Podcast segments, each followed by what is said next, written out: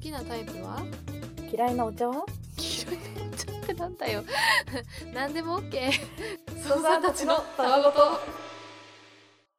ぬめぬめぬめぬめろ始まってるうんぬめぬめぬめぬめろぬめろぬめぬめぬめぬめろなんか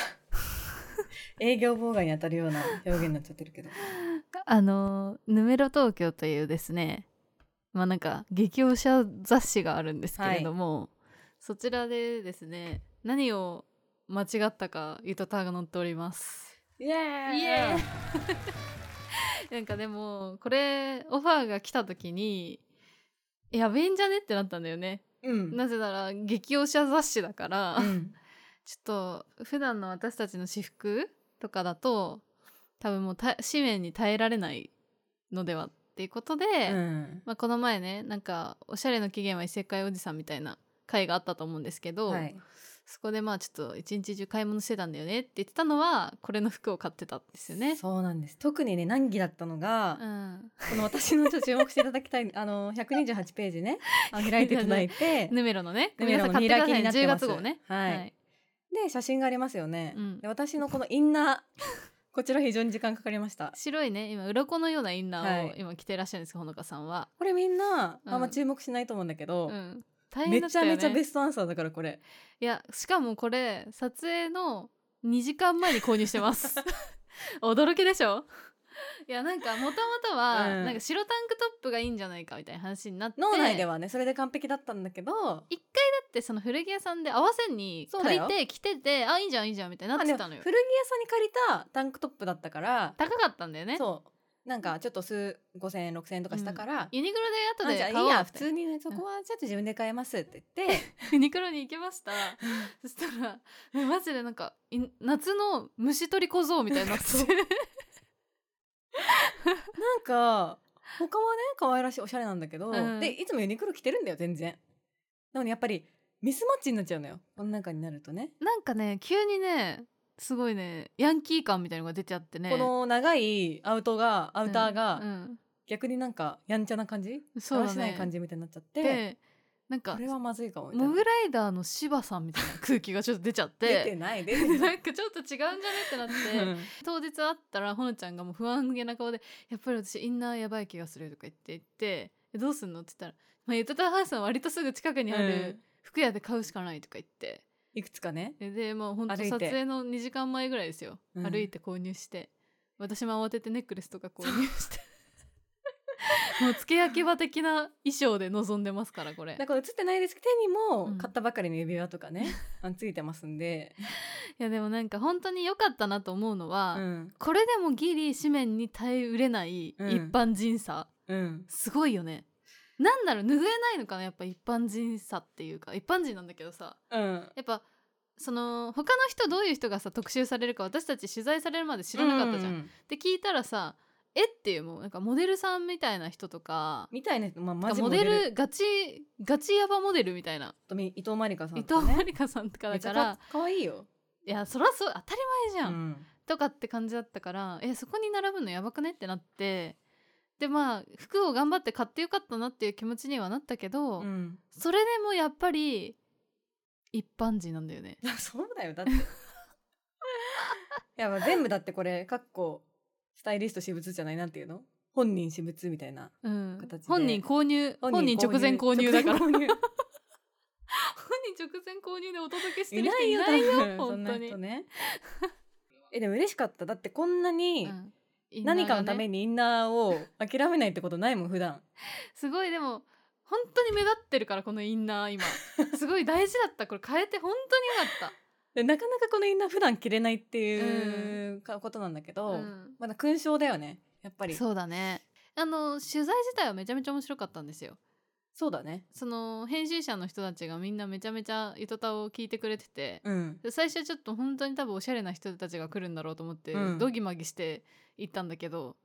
すおごいしゃれだけどなん糸かタワーに多分合わせてそうすごい気さくな感じで来てくれうんうんて「ちょゆとたわ対戦とかも聞いてます」とか言われえてそそうだよ糸タワー大えーみた戦いがな一番気に入ってるって言ってくれたんだよれもうヘビー操作だよね、うん完全なるねだってシーズン1でしかやってないもんそうなのようんだからありがたいなって思ってついつい喋りすぎてしまってそうコンテンツとかもいろいろこまごまと出してしまったっていう、ゴーね、と出したわけじゃないです。それそれにしてもさっきまでちょっと私たちあの代々木公園にいたんですよ そう。楽しかったですね朝11時集合で代々木公園に行って。いや面白かったのがそのどんぐり FM の夏目さんからまあ急に連絡が来たんですよ、ん。数週間ぐらい前にそんでちょっと2人とフェスをやりたいんですけど 日程調整したいんですけどうっんて来て、どういうことだとそしたらまあどうやらどんぐり FM の方でどんぐりフェスっていうのを架空で開催するらしいと、うん。それが20 8月27から28で開催するからどんぐり FM のフェスは実際はやってないんだけどフェスティーを着て写真を撮るっていうそうこうちょっと行動をね代々木公園でいややってすきごくた。こうねフェスをなんか再現するというかなんていうかいやフェでスもすごい楽しかった T シャツ着てただなんかペットボトルホルダーとかくっつけたりとかして、帽子かぶってサングラスして、うんみんなで写真撮るっていうだけなんですけ どいやーこれもねあのインスタグラムツイッターの方見ていただきたいんですけれど もあれが一番良かったなあの紙テープみたいなのをさ、うん爆発させて、うんその瞬間をこう撮るっていうねそうねあとほのちゃんのシャボン玉の才能が開花しててそれも良かったすごい やっぱあそこで私初めてかもしれない一緒にうんゆとたわとかやってても、ん吹奏楽部の片鱗見たことあんまなかったからなんかあ確かにんまダンスとかはね機会あったけど、そうだね見せる機会があったか なちょっとねほぼないけどまあな多少あっダたンスかあったけどの雰囲気とか出ることあるけどさすがに音フェスとかでも楽器不幸ってことにはなならかっなかったしたからなんかすごい肺活量思い出した急に前吹奏楽部だった前も一回あの風船膨らますの早かった時にも思ってないけどね正直それは、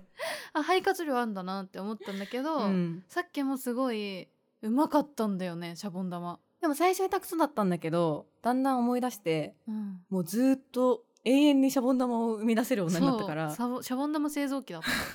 ほんとうまいでもねその時には時すでに遅しでね、うん終わり際だったのよもう雨がねそうだからほんと30分ぐらいよねそうだ撮影ねしてたのはあのどんぐりの二人は何なんだろうねわかんどないんぐり FM ななんかるみさんもなるみさんでなんかその時スペースでねずっとうーんで個々に連絡を取ってないからそれぞれが違うことやってんのよ同じ番組のことで。なんかおぼんこぼん師匠だっけうん、みたいなさ おぼんこぼん師匠とまたちょっと違うんだけど喧嘩はしてないよおぼんこぼん師匠ってだって昔は仲良かったんだよ、うんあの人たち一回も仲良くなってないよだから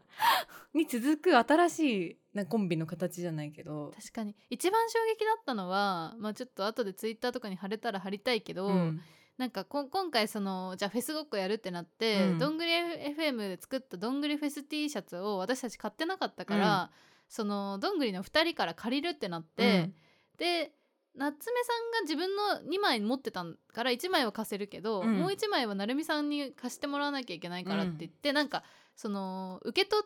りに行ったみたいなんだよね。で駅で待ち合わせして成美さんの T シャツを夏目さんが受け取るっていうのがあったらしいんだけど、うんその時の動画が送られてきてそしたら受け渡しに一言も声を発さずにお互いねただ T シャツを受け渡して帰るっていう。なんかやばいものの取引みたいになっちゃってたからほんとそうだったよねなんか売人みたいないやなでもなんかすごい通じ合ってる感じはあるのよ目と目だ けでそう合図して、あれは独特の関係性でだよね駅の改札でさ、うんなんか改札の向こう側になるみさんがいて、うんで取りに行ってでも「おー」とか言うじゃん普通何にもだよよねもう「おー」とか手を挙げるとかもなくただチ T シャツをで T シ吸ャっツをて出してそのままで改札越しにまた受け取ってでそのまんま成美さんはあの地下のね方の電車の方に消えてってエスカレーターで降りてって消えるまででもちゃんとなる夏目さんはねうん動画動を画回でしてん抑えだてけてどあんなに喋んないことってあるんだっていうね一緒にポまッあドキャストやっててよ新鮮さっていうことがキーワードだったねお二人にとっては新鮮さが失われるって言ってたねで逆にそんなさ普段そんなに喋ってなくて喋れるのかって思うけどねこっちとしてはゆとりっ子たちのたわごとっていう番組を聞き始めてみたのそうなんだどんな番組なのとっても面白いのよへえ羨ましいな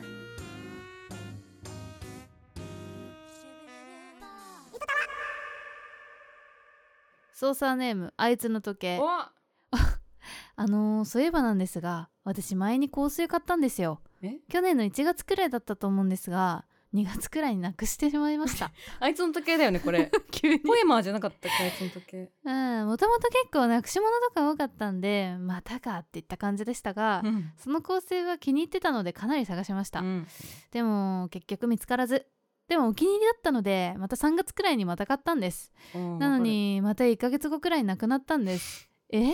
昨日までここにあったのにええはんって感じでマジでびっくりしま した2本目も探したけど見つからず本当にがっかりしましたあのー本当に今も見つからなくてあの本当に幽霊いるんじゃないかってぐらい不思議なんですよその構成だけなんですえでもなんかここで思ったのがもし自分が寝てる間に記憶操作されてたらって話ですよねあれなんか深おやすみなサイドステップあれ なんか謎の文章あれあいつの時計キャラ変した、なんかパーカーみたいな文章を送ってきうて、ん、 なんかはがき職人になったなんかもっと燃えなんだろう燃える系のあと恋愛だったじゃん今まなんでかテピーュマアがピュアな感じじゃなかったっけ、うんあの人が好きみたいな片思いみたいなだってポエムとか詩の始まりはあいつの時計からですか あらいつの時計が生んだからなあのムーブメントは、うんこれはあのありあるよね神隠しでしょ要は、うんしかも同じものが神隠されるんだよなあとね気に入ってれば気に入ってるほど神隠されんのわかるわ何なんだろなんかすごい過去にさ神隠しにあったものがまとまってるさうん部屋とかがもしあったらさ、う何がが多いと思うえー、イヤリングあー同じこと思ってた私もそうイヤリングか靴下靴下なうん絶対ピュアのはずなのに一個なくなえる多分本当に6畳一間の部屋を埋め尽くすぐらいのイヤリングと靴下があると思う私の髪隠そされれたはもののマ中ジでやばすぎるえでもそうじゃないマジで、まあねそうだよすっごい数なくなってるよ鍵とかにさ、うん、あのー位置情報わかるシールみたいなやつあんじゃんうん貼れるやつうんあれをエアタグとかなあんそかうそうエアタグ守りようとかねエアタグとかねあれをさやりたいけど私がなくすものにはエアタグはつけられないのよあーだわかからるよ靴下とかだから、うんそれの問題はどうしたらいいんだろうって思うねでもエアタグとか守りをもうどんどんこういろんなものに使えるようになってきてるから、うんもっと安くなって、うんイヤリングとかにも つけられるようになるかもしれないけど、ちちょっとでもなんかなんかイそヤれリはングそれで粋じゃないですよね。イヤリングにエアタグついてんのちょっと嫌だよねなんかでもそれちょっと怖いっていうかさ例えばさイヤリングってさやっぱ浮気のなんかキーアイテムになるじゃん、えこれ誰のイヤリンングみたいなやつ それエアタグついてたらおもろくない 例えばわかんない仮にようん私がこうさ知らない男の子のお家に遊びに行って、でその子に間違えてね悪気なそうく悪気なくイヤリングを落として帰ってよく落としちゃうからね、うんそれでなんかそのもしかしたらその男の子が付き合ってる彼女がいて、うんうんえなんか誰のイヤリングエアタグついてるけどってな ったら。なんですぐバレちゃうよ えってエ世アのタグ中つでけてるなんエアてタグイヤリングつけるやつ ってかりんじゃんっあいつしかねてなっっててな浮気相手発覚とかになるから浮気じゃなくてもね浮気じゃなくて疑われちゃうかもしれないし。あでも分か外ったれるようになってるみたいな感じなのもうエアタグがイヤリングみたいになるんじゃない将来。じゃあスタイリッシュなイエヤリンアタググ型エアタグみみたたいないなはの着て。そうそうそう。あえじゃあエアタグが靴下みたいになったりもするって こと靴下型エアタグ布型エア エアタグができて。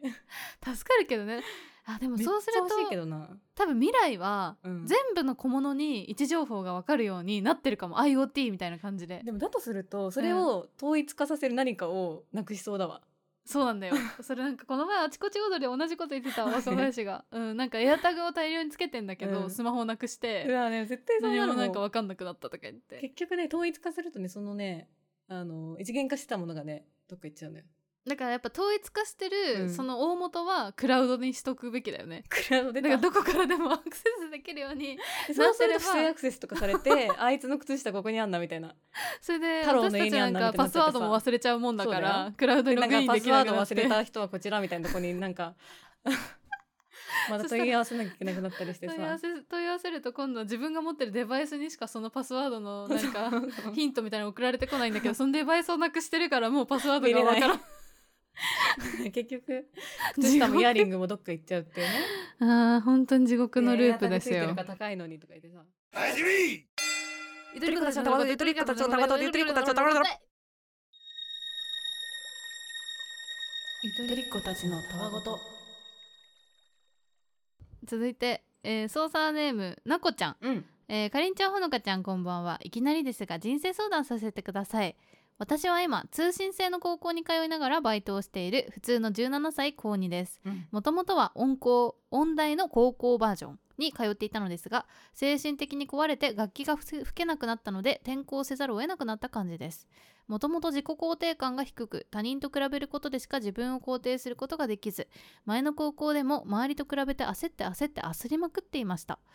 そその結果全く動けなくなって今に至ります進路を限界まで狭めていたので音楽をする気持ちがない今何をすればいいのか分かりません大学もなりたい職業も今の私を認めてあげられるようになるんでしょうかとにかく今はこんな自分が嫌で嫌でたまりません人生の先輩であるお二人はどうするのが吉だと思いますかこんな重たい文章を書いていますが実は私は結構元気です、うんそれではボックスステップうんボックスステップの舞なこちゃんありがとうございますわかるねこれ、比べると何が辛いかってさ、上には上が永遠にいるじゃんうんだから例えばテストで一番取ってもうん学校で一番だったとしても県とか都でもっと一番の人もいればとか、全国で見たらもっと一番の人もいればとか、うんうん楽器とかも吹奏楽部とかもそうだし、うんとかあと一回例えばうまくいってる時期があっても、うん、やっぱりずっとそのまんまキープするっていうのも難しかったりして、うんなんかなかなかそのまんま自分の思う通りにいくことってないじゃん他の人と比べた場合ねうん比べ始めちゃうとうんなんか永遠にその泥沼から抜け出せない気がしてそうだね一回そのもともと比べちゃってて自己肯定感も低かったっていうその時期、前の高校の時の時期からリセットして、うん今ゼロスタートなわけじゃん新しい高校に通ってうん比べるとかじゃなくて何か始められやすい環境だからうん興味あるなとかうん惹かれるなってことをいろいろ試すとかうんあとまあ違うなってなったらやめても全然いいと思うし確かに今自分が学生だった時のことを思い返すと、うんなんかその時は別に影響を受けてないつもりでいたけど、うんやっぱり周りの影響をすごい受けてたなって気がすんだよね、うん周りにいる友達が言ってることとか、うんやってることとかにすごいこう自分の感性とか、うん自分がこうこれをやりたいかもって思うことに影響されてて、うんなんかそれでこういろいろ決めてっちゃった感じがあったんだけどなんかもうちょっと一人で考える時間を作って本当に自分がなんかこう興味が湧く方向うんとかなんかこうなんとなく心がたなんか楽しくなることみたいなのを、うんなんか素直にというかそうだねなん深かく考えずにうんある意味あやってみようかなみたいなぐらいで、うんもっとやってみてたらよかったなって私も後悔の念は若干ある。まあねないなくはないようねん、で逆になんか私はそんなになこちゃんみたいに、うんなんかはっきり落ち込むみたいな機会がなくて、うんそのままなあなあな感じで進めちゃってっちゃったんだよね、人生をう。んそれで今になってそれをすごい思うから、うんなんかこれはなんかある意味チャンスというか、うん多分学校が変わるとこれまで接してた子たちが全てじゃないっていうことがすごいわかると思うんだよね、うん世界が広がるというか。うんでそれってなんか社会に出ても同じで無限にやっぱ人はいるというか、うんあのむ人もいるし組織もあるし、うん環境っていうの社は会も無いろい限ろあるにからねそうあるからなんか自分の周りにいる人たちが言ってることややってることが全てじゃないってことがどんどんどんどん分かっていくんだけど、うんその最初の一歩な気がするからそうだねうんなんかそのタイミングである意味チャンスと捉えて、うんなんとなく気の赴くまんまに別にそれはなんか意識の高い行動じゃなくてよくて。うんあと散歩するとかでもいいと思うんだよね、うんうんそのぐらいのことをやってみるともしかしたら新しくあ私はなんかこういうの好きなのかもみたいなのが、なんかいつか見つかる気がする、確かにうん、それがなんか別に仕素事直にねになるようなことじゃなくてもうんいいんだと思うんだよね、うん例えばあ私なんかこのアイドル好きかもみたいなぐらいでもよくて、そういうのが見つかってそれに対してなんとなくのめり込んだりとか楽しいなって思えたりとかするっていうことがすごい重要だからこの17歳のタイミングで、うん職業を将来の夢決めきる必要も全くないというかいあの多分このなこちゃんがお大人になるというかうん私たちぐらいの年齢になった時には、職業なんていうものは今私たちが見えてるものとは全然違う分野もたくさん増えてるし。うん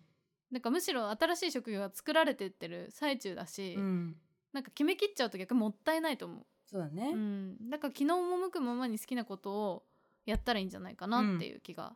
チャンスですよこれはそうだねあとなんか私がさかりんちゃんもそうかもしれないけど、うん今ポッドキャストやってる一つのきっかけとして、ポッドキャスト始めた時って全然そのやってる人が今みたいにたくさんいるわけじゃなかったからしみんななんかポッドキャストって何みたいな感じだったから、すごい気軽だったんだよね。うん、うんそれある意がポッドキャストにした理由だよねそうそうう、そう。もうもちろんねそのいろんな他の要因もあるけどそれは結構うん一つあったから今それが何なのか分かんないけど、うん、でなこちゃんにとってのそれが何か分かんないけどうん、例えば趣味でももしかすると勉強の分野かもしれないけど、うんなんかこれはあんまり別にみんながすごい今注目してるわけじゃないけど、うん私はやってみたいなみたいなことがあったらうん、そういうものこそ手つけてみていいんじゃないかなって気がするそ、うだねうん、みんながやってることじゃないからこそうんむしろ今すごくこれからなこちゃんが開拓できるかもしれないしねあと実は私は結構元気ですっていうのがすごいいいポイントだと思うから そこをこう大事に大事にしてほしいね。ちょっと話が変わっちゃうんだけど、うん激レアさんか、うんうんうん激レアさんであのロバートのが大好きな男の子っていう子が出てたのよあーはいはいはい。ですごい面白かったんだけど、うんまあ、小学生の頃からロバートのことが大好きすぎて追っかけみたいなことをしてて、で最終的にテレビの制作になったみたいな子だったんだけど、まあなんか小学生私たちとほんと同年代の男の子でさなんか小学生の時って確かにロバート流行ってたね羽飛びとかあったし、だけどそこから一度もなんか浮気せずにずっとロバートを好きで言い続けて、で本人たちにもさ把握されるぐらいうん好きになって、そのままそれでロバートと仕事がしたいからってテレビ局に就職するっていう、まあ、すごいストレートなストーリーなんだけど、そのロバートが好きっていうことが仕事につながるってさあんまり思わないじゃ。うんん思わない。だけどどやっぱそれってその貫いてぶれないで自分がいいなって思ったなんとなくいいなって思ったものを好きで居続けたからこそその人はなんか、まあやりたいことができてるのかなっていう気がしたから、うんなんかその何でもいいんだろうなって思うのよその分野は。うんうんうん別に音楽とか勉強とかじゃなくて、うんよくてロバートでもいいし、うっん。ていうことだと思うからなんか見つけられるといいなって思います。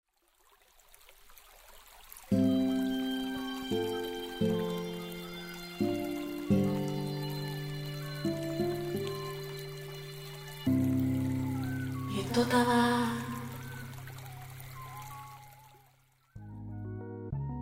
ということで Twitter はとまくゆとたわでやっておりますので「ハッシュタグゆとたわ」でどんどんつぶやいてください。はい、あとはメールも募集しておりまして、えー概要欄にあるメールフォームもしくは、ゆとたわ、アットマーク、gmail.com、iutawda、アットマーク、gmail.com にお送ってください。はいということでそれじゃあこんばんはおやすみなサイドステップそんなビビたる